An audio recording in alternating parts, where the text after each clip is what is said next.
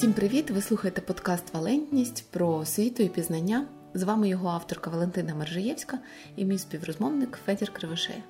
Привіт! Пам'ятаєш, ми в першому випуску говорили про освіту взагалі, яка її мета, хто є замовником освіти. Якщо, наприклад, ми говоримо, що держава є замовником освіти, то вона потребує виховання відповідальних громадян і тих, хто зможуть знайти собі заняття в житті, забезпечувати себе, своїх близьких і сплачувати податки в державу. Якщо ми говоримо, що замовником є батьки, то е, тоді освіта вся працює на те, щоб діти знайшли свій шлях, поступили в виші, а батьки змогли зняти з себе відповідальність за них. І ще один погляд це що зацікавлене в освіті є суспільство. І мені хочеться зараз поговорити власне про те, а яке має бути це суспільство, точніше, в якому суспільстві нам хочеться жити. От мені, тобі. Дуже важливо домовитись про такі речі, тому що так чи інакше система освіти має якісь особливості, якісь закономірності побудови, є якісь пріоритети, які розставляються в освіті, що ми обов'язково маємо навчити, що можна упустити, що може бути варіативним. І мені цікаво твій погляд. Спробуй от просто пофантазувати на тему, в якому суспільстві хотілося би жити. Напевно, це суспільство має бути обізнаним. Я зараз думаю з позиції того, з якими людьми мені було б цікаво розмовляти.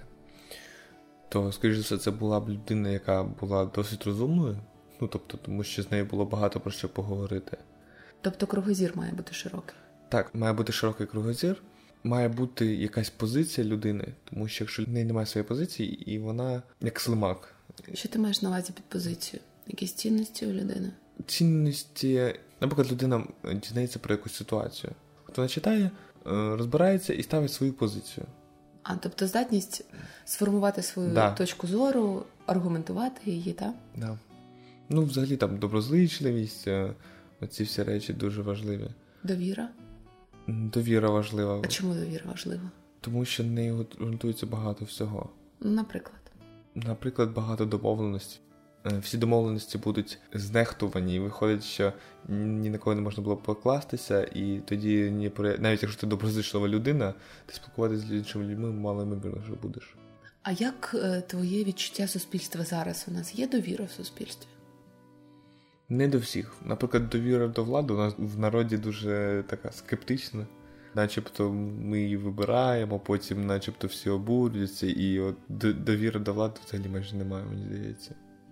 А один до одного у людей є довіра? Ну, в дечому точно є. Тобто більшість водіїв зупиниться, там, ну вони не поїдуть на червоне світло, і от виходить, що навіть ця от довіра дотримання законів, я б сказав, я не сильно переживаю за те, що мене там так саме зіб'є машина, коли приходжу на зелене світло. Цікаво.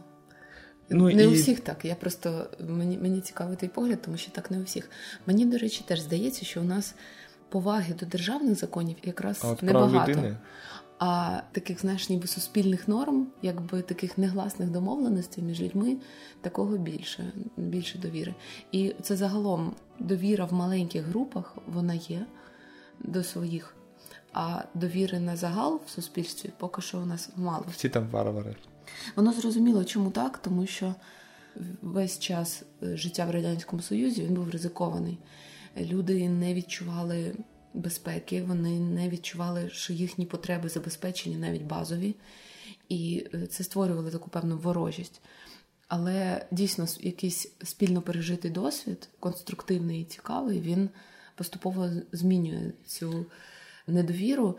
І дуже цікаво дивитися соціологічні дослідження, що кожна наша революція вона збільшувала градус довіри людей один до одного. Головне, щоб це була якась важлива подія. Це має бути важливе якраз для людей, які це переживають. Тому навіть якщо воно буде конструктивне і цікаве, але воно не буде важливе для людей, то воно нічого не змінить. Так. Так е, я оце теж думала, що мені здається важливим в суспільстві, тому що освіта має виховувати і дітей з маличку такими, щоб вони в це суспільство вписались, але і загалом, і дорослих теж. Чому ми не можемо зараз говорити тільки про шкільну освіту, а маємо говорити про освіту впродовж життя? Тому що у нас дуже багато є уже дорослих людей, які живуть поруч, які свого часу не здобули ні достатнього рівня освіти і були виховані в інших цінностях через те, що у нас дуже великий прошарок суспільства припав на такий злам культурний, коли руйнувався радянський союз, створювалась новітня Україна, то не були сформовані якісь, не були виховані цінності, е, ті, навколо яких люди можуть об'єднуватись. Я думала, в якому суспільстві власне хочеться жити, і щоб дітей з раннього віку до цього привчати і приколювати на це дорослих. Ну, перше, що мені дуже хочеться, у нас дуже багато страждань навколо. Є і якісь об'єктивні підстави для цього. У нас є не дуже стійка економіка, у нас є певні екологічні загрози, у нас є спадок тоталітарного режиму. Але е, водночас все залежить від того, під яким кутом ти на це все дивишся. Можна навіть серед е, дуже таких дискомфортних обставин знаходити чому порадіти. І мені здається, що ця от насолода життям мені дуже хотілося б її додати в наше суспільство. Я погоджуюсь, що в нас суспільство дуже часто акцентується якраз на проблемах, тому як все погано, але я не можу сказати, що в всіх ситуаціях дійсно завжди треба шукати позитив і бути на позитиві. Я не кажу, що треба завжди, але якщо воно є, то чому б цьому не порадіти? Ні, просто виходить, що якщо тебе дійсно якась погана ситуація, і якщо ти будеш старатися свій час знаходити чому радіти, е, дуже важко переживати іншим людям в такій ситуації, якщо ти будеш весь час на позитиві мені здається. Гаразд, я згодна. Є трагічні моменти, які люди переживають трагічно, ну печально, сумують. Ну не треба на цьому концентруватися. Ні, питання не в цьому. Питання в тому, що в ті моменти, коли немає гострого переживання трагедії, можна помічати радість, да. можна помічати щось світле. Давай спробуємо накидати, від чого можна в житті взагалі отримувати насолоду. От в Італії є навіть таке поняття дольчевіта насолода життям. Е, це ну, певний світогляд, певне світосприйняття. Давай, від чого люди е, можуть отримати задоволення? Від їжі, від смачної їжі отримати задоволення. можна. До речі, з цим мені здається, у нас ок. Подивись, скільки є класних ресторанчиків, купа смачної їжі, і навіть іноземці, які приїжджають в Україну, відзначають, що у нас дуже смачно і різноманітно з їжею ми навчилися отримати задоволення. Не може отримувати від якоїсь банальної прогулянки задоволення від якогось походу кудись, вихід в місто. Насолода новими просторами, природою.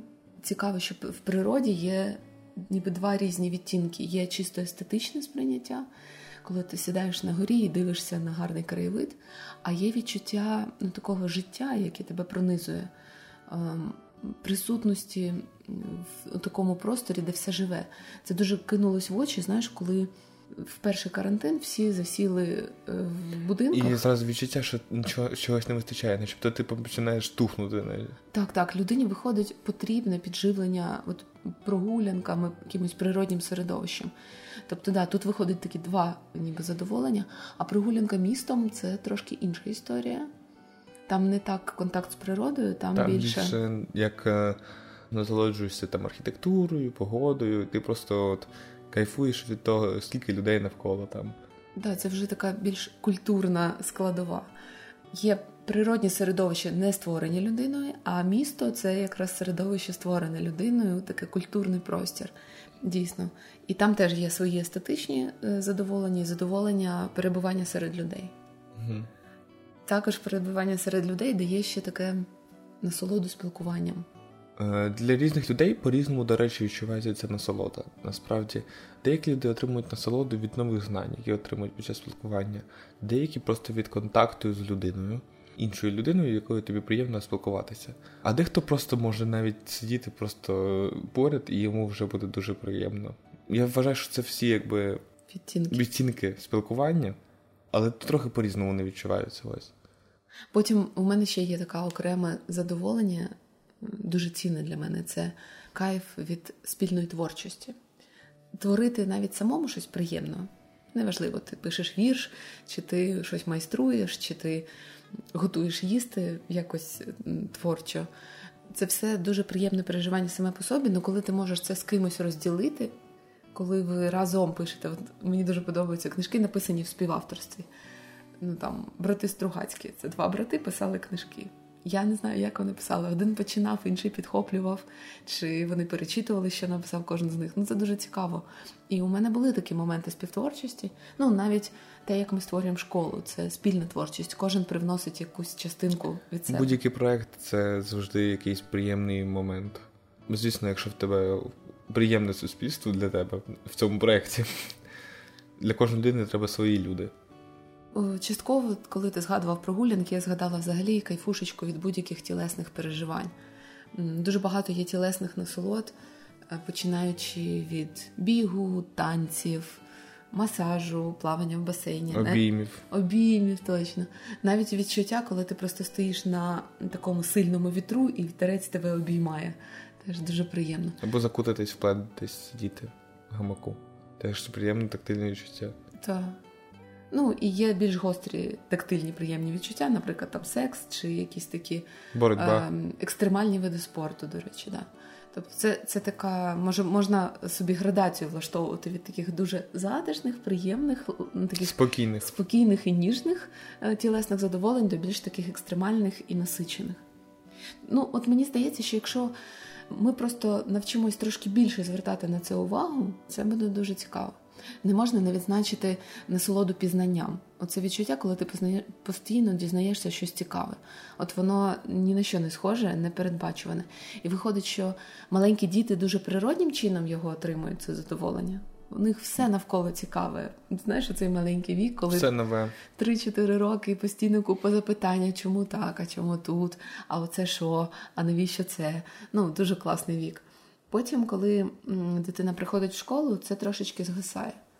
Ти пам'ятаєш себе, чи було у тебе таке от переживання яскравої такої цікавості до світу, а потім воно згасає трошки? Мені здається, що воно згасає, з цим я можу погодитись. І ще цікавий момент, що коли ти приходиш в школу, ти вже не задаєш питань, скажи, це тобі розказують, і там, хоч ти ставиш питання да, в школі, але все рівно це якісь. Це наче не твій потяг до знань, а це вже хтось тобі типу їх розказує. Так, от мені здається, школа часто хибує саме випередженням цікавості. Треба спочатку дозволити людині зацікавитись, а потім дати їй відповіді. А коли навпаки, це дійсно притлумлюється відчуття. І ну, зовсім воно притлумлено у людей, які вже закінчили навчання в школі, можливо, потім у виші, і потім просто працюють. Вони дуже рідко продовжують прокачувати себе. Ну, невеличкий професійний ріст іде, але це не є таке інтенсивне пізнання, як було в перші роки життя. І мені здається, невеличка тільки купка людей, які, наприклад, займаються науковою роботою або ну, якимось активним творчим пошуком, то у них ця гострота пізнання зберігається. Але у широких верст населення вона дуже притлумлена. Ну насправді шкода, тому що це самоцінне переживання, воно приємне треба, знаєш, ніби вміти з нього видобувати задоволення.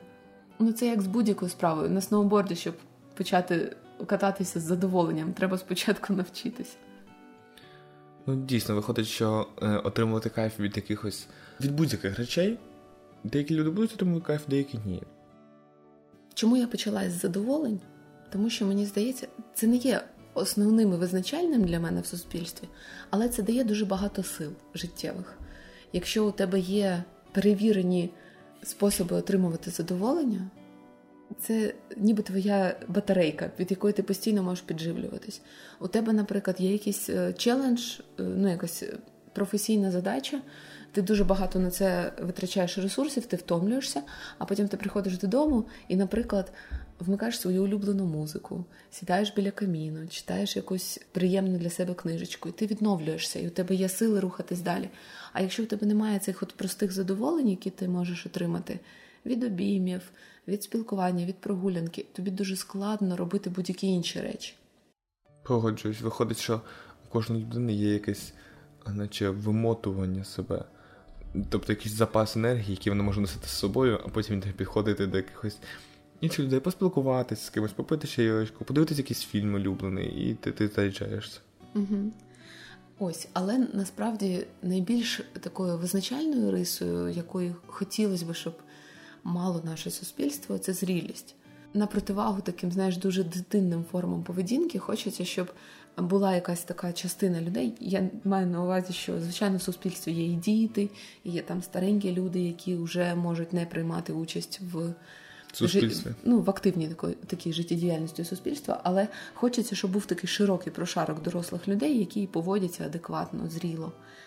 Тобто вони, по-перше, добре розуміють себе і відчувають себе. Вони розуміють свої можливості, свої ресурси, свої така, кордони. Свої кордони, да. така сама актуалізація. Тобто я розумію, хто є я. Це дуже важливо, на це спираються і всі твої подальші прояви. Це люди, в яких має бути така доволі різноманітна картина світу. Оце те, що ти казав на самому початку, про те, що цікаво розмовляти з людьми, які багато знають. Ну, дійсно, якщо людина живе в дуже маленькому такому замкнутому світі, Ти своєму, тільки про це з ними можеш поговорити. Да, немає, знаєш, точок, за які ти можеш зв'язатися. Чим більше ти знаєш, тим більше є людей, з якими у тебе знайдуться спільні інтереси, тим ти більш вписаний в це середовище. Тому це дуже важливо. Потім, мені здається, дуже корисною навичкою є така відкритість на все нове. Тому що е, в підлітковому віці якраз у людей це риса є, вони підтвердить або спростує, якщо я скажу, що хочеться пробувати нове, хочеться навіть якісь такі переживання, які ти не знаєш, вони будуть тобі приємними чи ні, але ну, ти хочеш це пережити, щоб просто дізнатися, як це.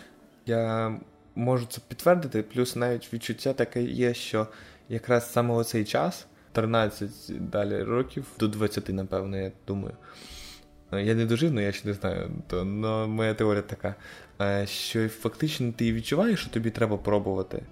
І твоя невдача не дає сильно великого наслідків. Тобто, наприклад, якщо ти щось з'їв, да, неприємно тобі не смачно, ну типу, з'їв і з'їв. Ну це такий самий банальний спосіб. Ну що з'їв, потім пішов і все ну, да. повернув цей світ. Ну тобто, виходить, що ти вже доволі зрілий, щоб розуміти приблизно, що ти хочеш. І що ти можеш пробувати, ти вже доволі дорослий.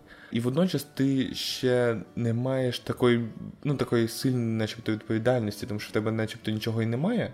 Е, від тебе мало хто залежить. Від тебе мало хто залежить, і в тебе ціна похибки маленька виходить. Mm, прикольно. І здоров'я ще на все вистачає. Ну да. І виходить, що коли людина стає більш дорослою, у неї є спокуса зупинитися, ну, припинити пробувати. От вона вже багато всього нового дізналася, щось знайшла, що їй більше відгукується, щось менше відкинула. І є така спокуса зупинитися.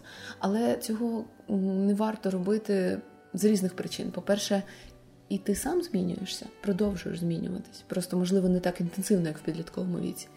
І світ навколо змінюється, і постійно з'являються якісь нові речі, яких не було ще там в твоїй юності, наприклад.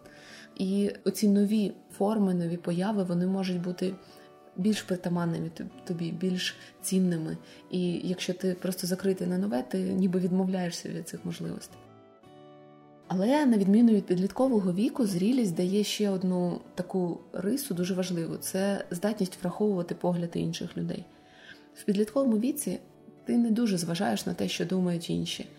Як я це відчуваю, навіть не часто ти зважаєш на чиїсь відчуття, ти просто стараєшся ну не зашкодити і все. Ну тобто, але і життєвого досвіду, щоб передбачити всі можливі наслідки, що Немає. саме в твоїй поведінці може зачепити, його ще бракує. Та. А зрілий вік він якраз дозволяє вже цей момент, коли ти, реалізовуючи якісь свої задуми і бажання, ти можеш врахувати, щоб не тільки не зробити іншим там боляче, наприклад, а й врахувати їхні інтереси по максимуму. Тобто, можливо, яка, якийсь твій проєкт допоможе реалізувати проєкт іншої людини, ну чи якось так. Тобто, ти м, починаєш бути зацікавлений в цій синергії у взаємодії всіх заради спільного поступу. Потім ще дуже такою важливою рисою, яка чим довше живеш, тим вона сильніше кристалізується. Це те, що називають внутрішній стержень. Це от те, що ти казав від початку про власну позицію. Є якесь таке відчуття своїх цінностей, своїх принципів, яких ти хочеш притримуватись.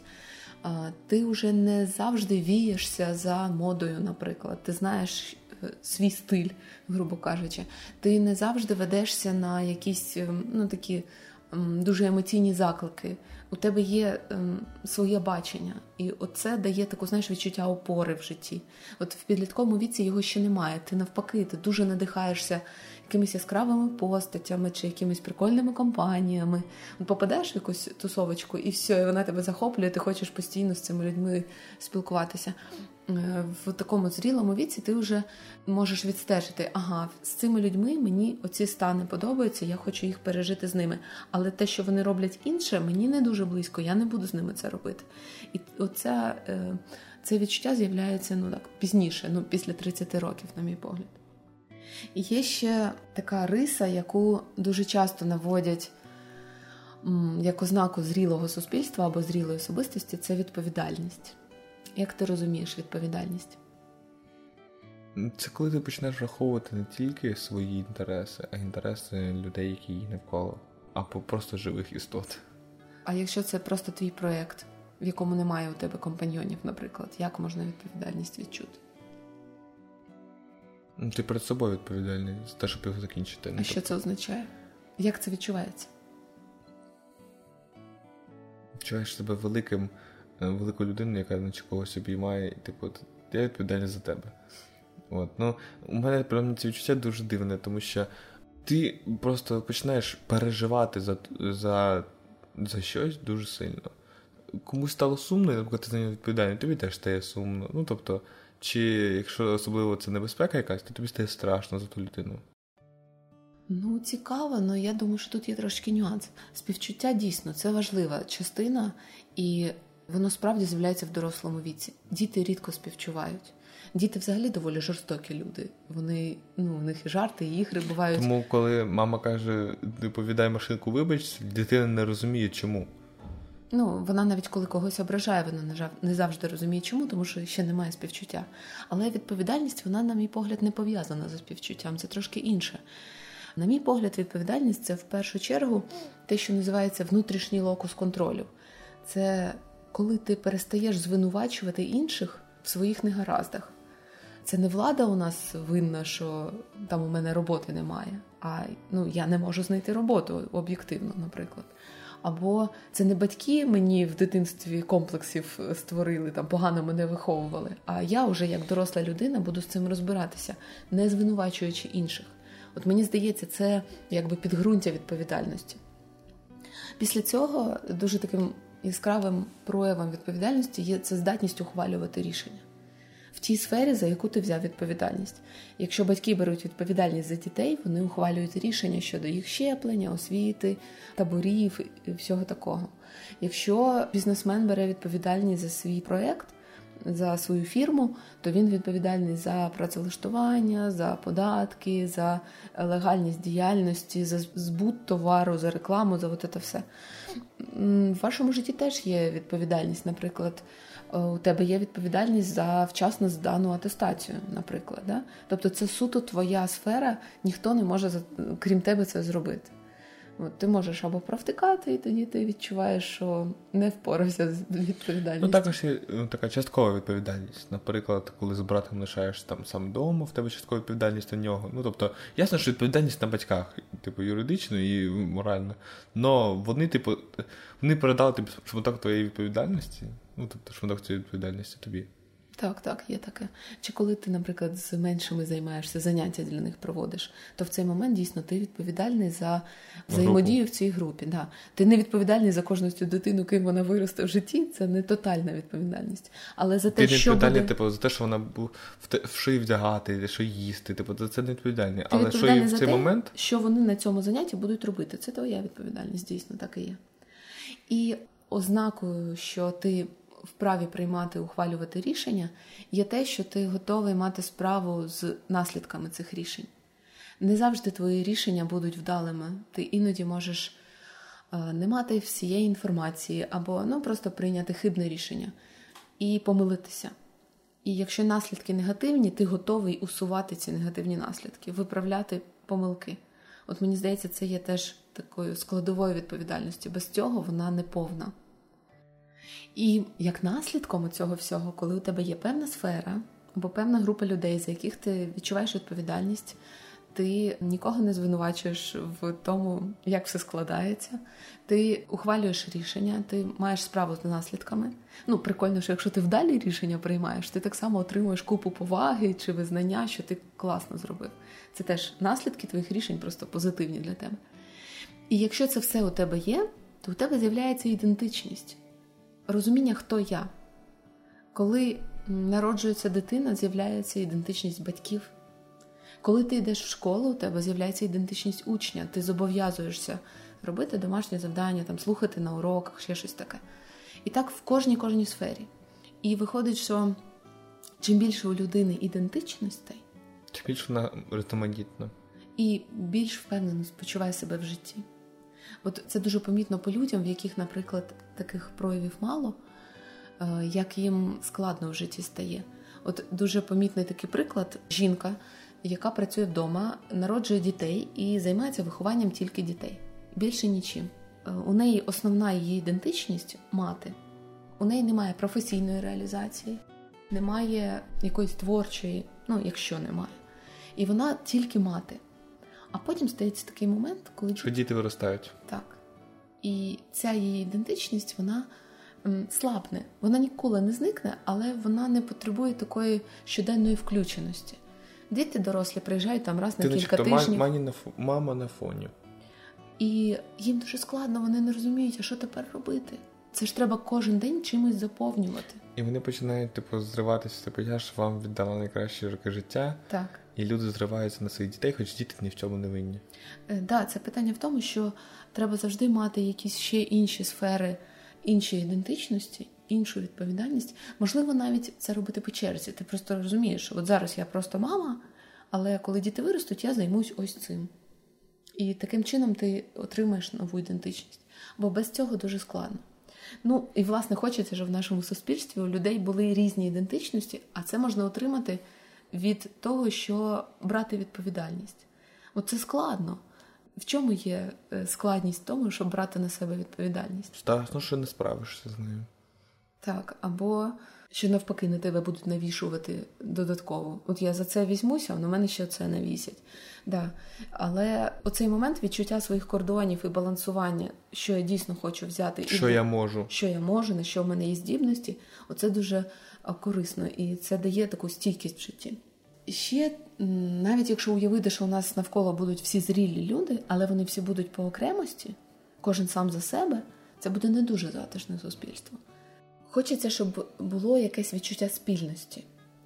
Ми з тобою вже про це теж згадували, коли говорили про покоління, що зараз дуже сильно роз'єднуються за інтересами. Немає такого, що є одна спільна купка людей, які живуть в одній країні, наприклад.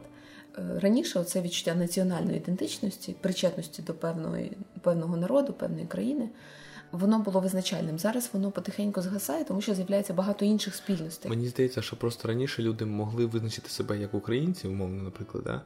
і це було одне з найточніших. А зараз з'являється стільки багато інтересів і стільки вузьконаправлених, умовно, ну, не спеціалізацій, а скоріш за все, вузьконаправлених інтересів.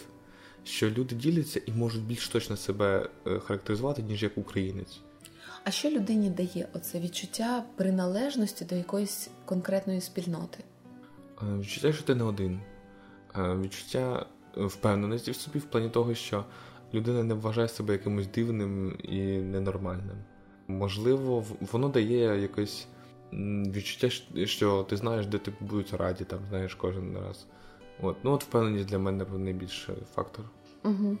Так, мені теж здається, що люди, які є членами якихось спільнот, в них є відчуття своєї потрібності. У них завжди є якась роль в цій спільноті, і вони там можуть реалізуватися.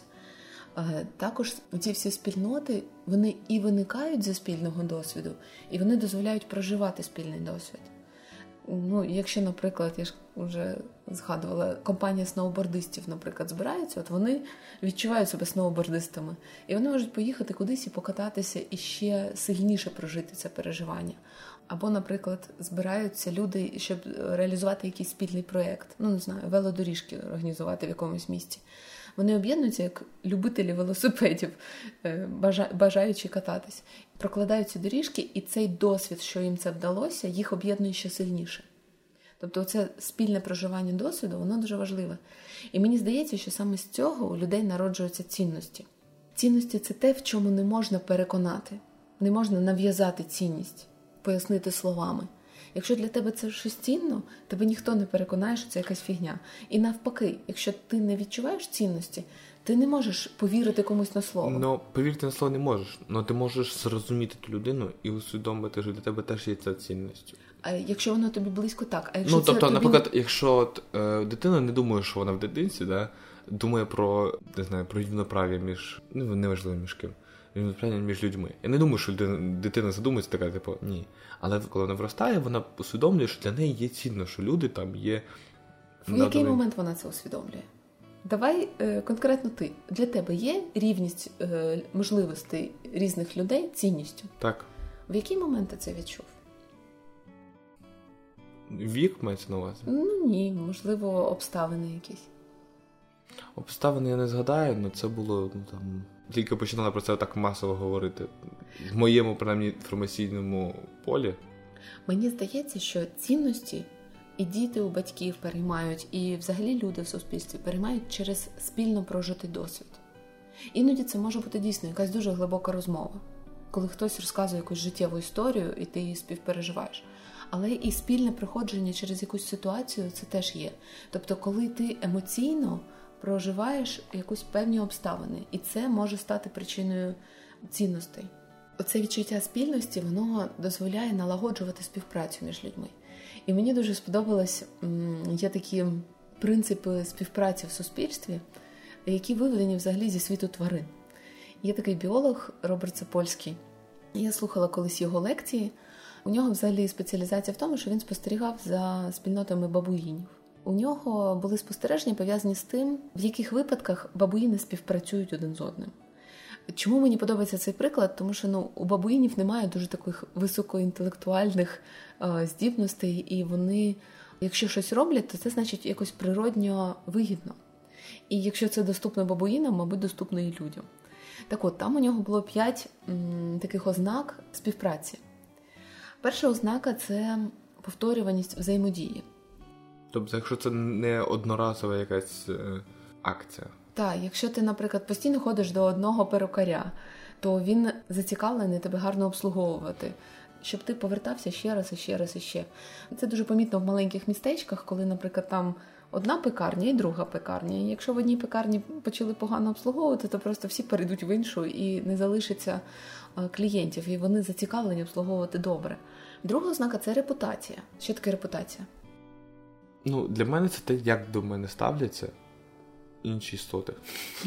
Ну, що про тебе відомо, якщо йдеться в контексті там послуг чи співпраці, наскільки комфортно з тобою взаємодіяти, і наскільки ти там тримаєш слово, виконуєш зобов'язання?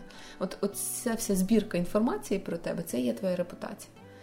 І виходить, що якщо є, наприклад, два постачальника послуг, один про якого невідомо нічого, а другий, про якому відомо, що він класний чувак, Вже він обслугував да, обслужив багатьох людей, і всі задоволені, то з більшою ймовірністю підуть до того, про якого щось відомо. Хоча цей теж може бути хорошим, просто про нього невідомо. Це такий важливий момент. І в нашому суспільстві поки що інститут репутації не працює. У нас може бути відомо про людину, що вона е, брала хабарі, чи, наприклад, як е, міністр освіти нинішній відомо, що у нього є плагіат в його науковій роботі, тобто списана робота з інших джерел. І він все одно продовжує залишатись міністром, тобто не вадить його зіпсована репутація цьому, і це погано. Репутація має впливати на наш. Має впливати і негативно, і позитивно. Якщо людина зробила багато цінного, то якийсь дрібний скандал не повинен ламати її життя.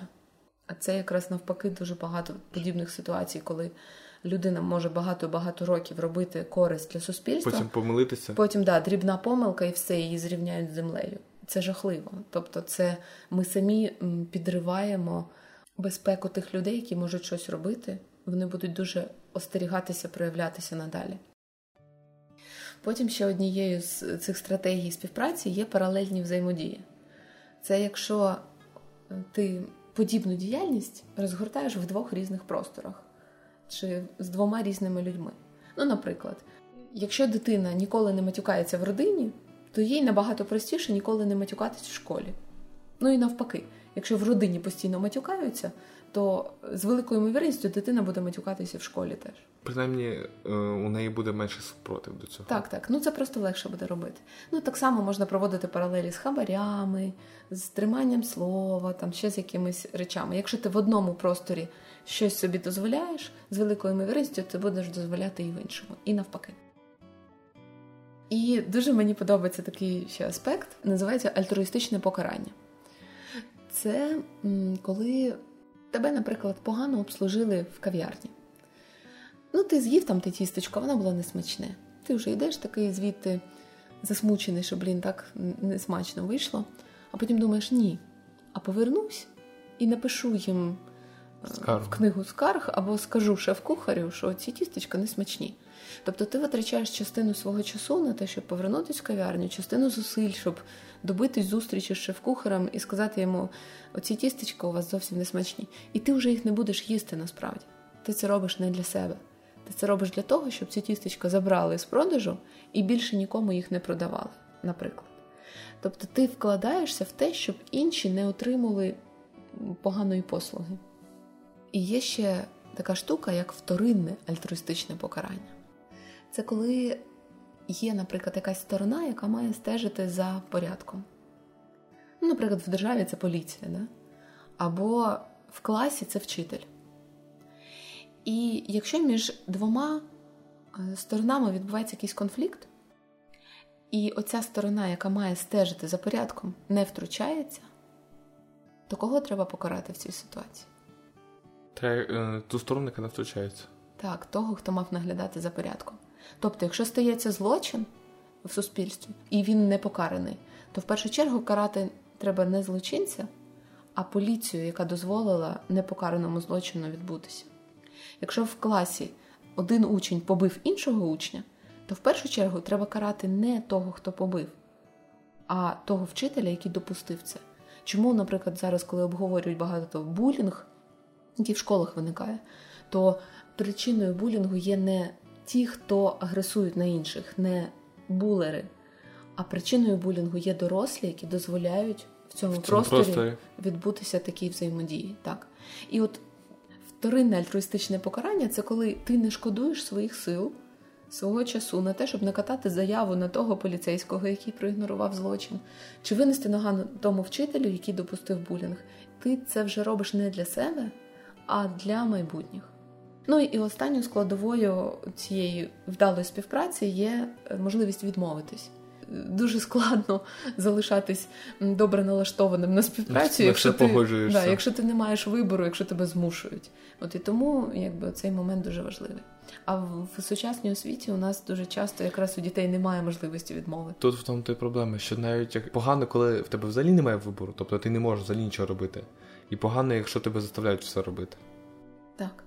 Окрім всього цього, мені здається дуже важливим, особливо в нашому суспільстві, це розуміти свій життєвий шлях, е, розуміти історію і історію України, які у нас були перепалки, які у нас були періоди в житті, і труднощі, як ми з них виходили, і е, свій власний досвід, свого життєвого шляху, родовід свій.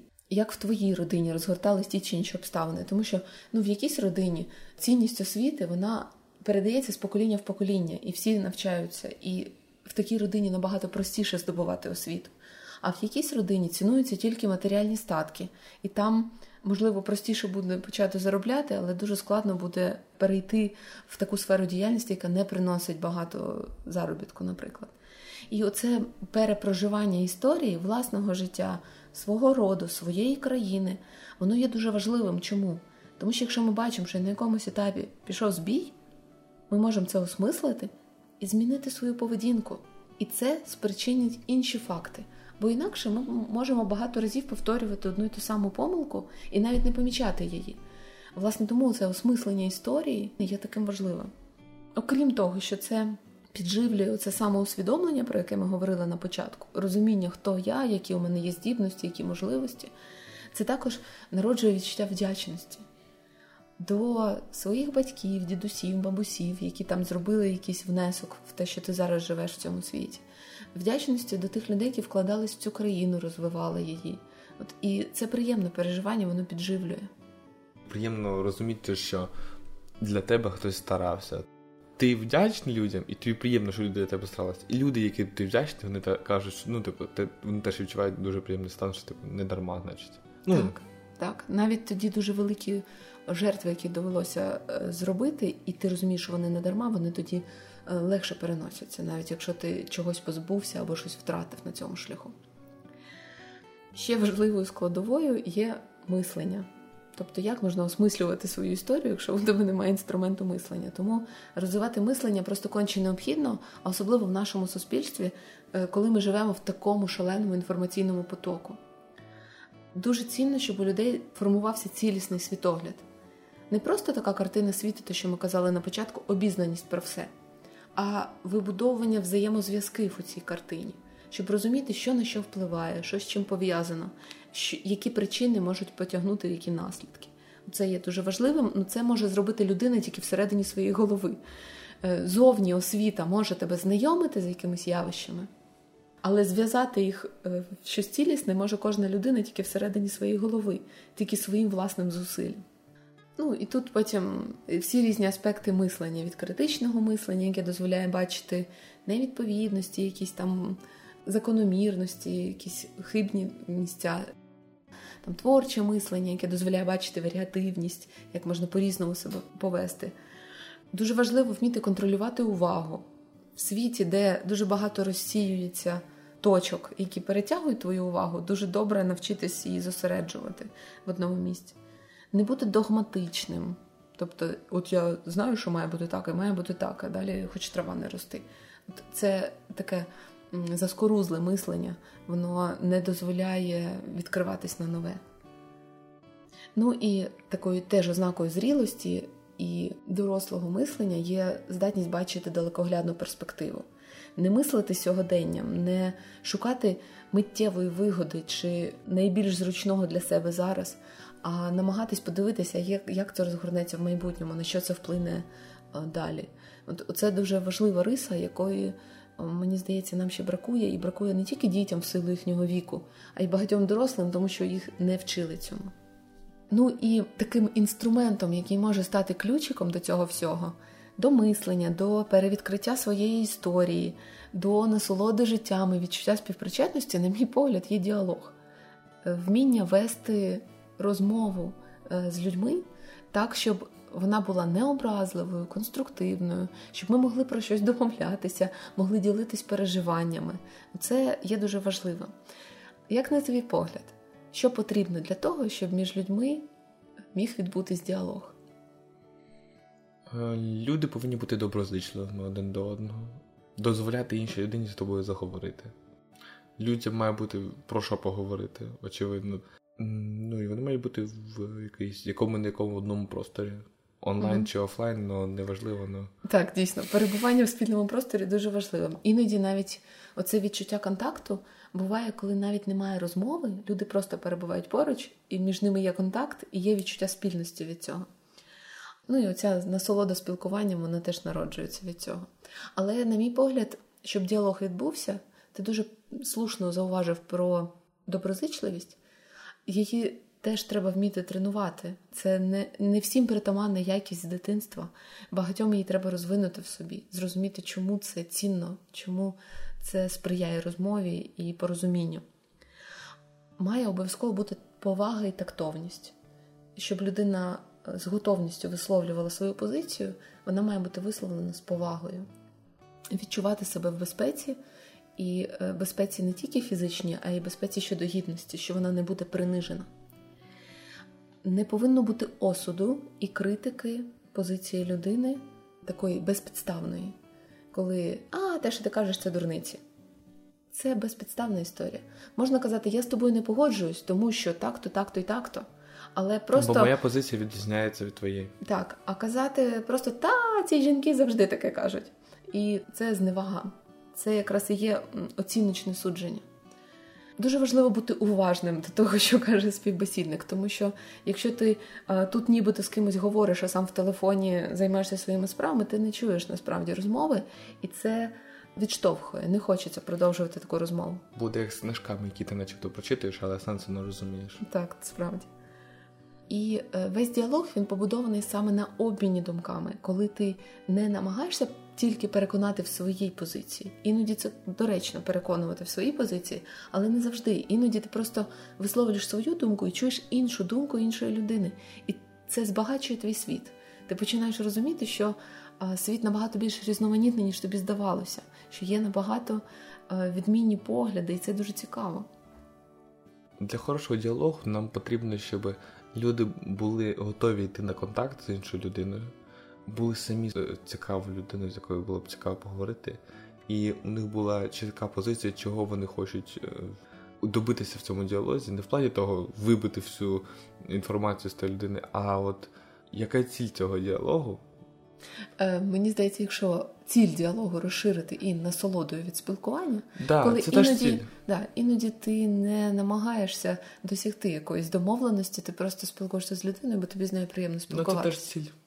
Да, усвідомлювати ціль, для чого я це роблю. Да. Бо дійсно буває так, що люди зустрінуться, ніби просто побалакати, бо скучили один за одним, а зрештою аж пересваряться, тому що заговорили про політику, наприклад. Дійсно, утримувати в увазі, що я просто хочу з цією людиною побути поруч, і тоді не треба сваритись. Да, можна з цим погодитись. Отже, сьогодні ми говорили про те, які риси хотілося б, е, щоб були притаманні суспільству, в якому ми живемо. Це важливо розуміти для того, щоб усвідомлювати, яким навичкам треба навчати дітей в школах чи дорослих впродовж життя, щоб це спілкування і взаємодія були всім приємними і конструктивними. В принципі, доносити людям інформацію про те, що ми всі, якби істоти, які потрібні контакт з іншими людьми в певній мірі. Я не кажу, що всім обов'язково треба е, мати 40 друзів, но ну і в певній мірі в нас завжди буде контакт з іншими людьми, тому треба в цьому вчитися. Саме суспільство, сама спільнота є цінністю. Не тільки я хочу, щоб у мене все було добре, у моїх дітей було все добре. А от це середовище, в якому ми живемо, ми всі так чи інакше торкаємось до нього. Те суспільство, в якому ми живемо, впливає навіть на те, як виглядає місто, в якому ми живемо. Чи валяється сміттячко на узбіччі, чи обліплені історичні будівлі пластиковою вагонкою. Тобто це все впливає. І якщо ми будемо зацікавлені в розвитку суспільства, ми зможемо робити потрібні для цього кроки. Отже, це був подкаст Валентність.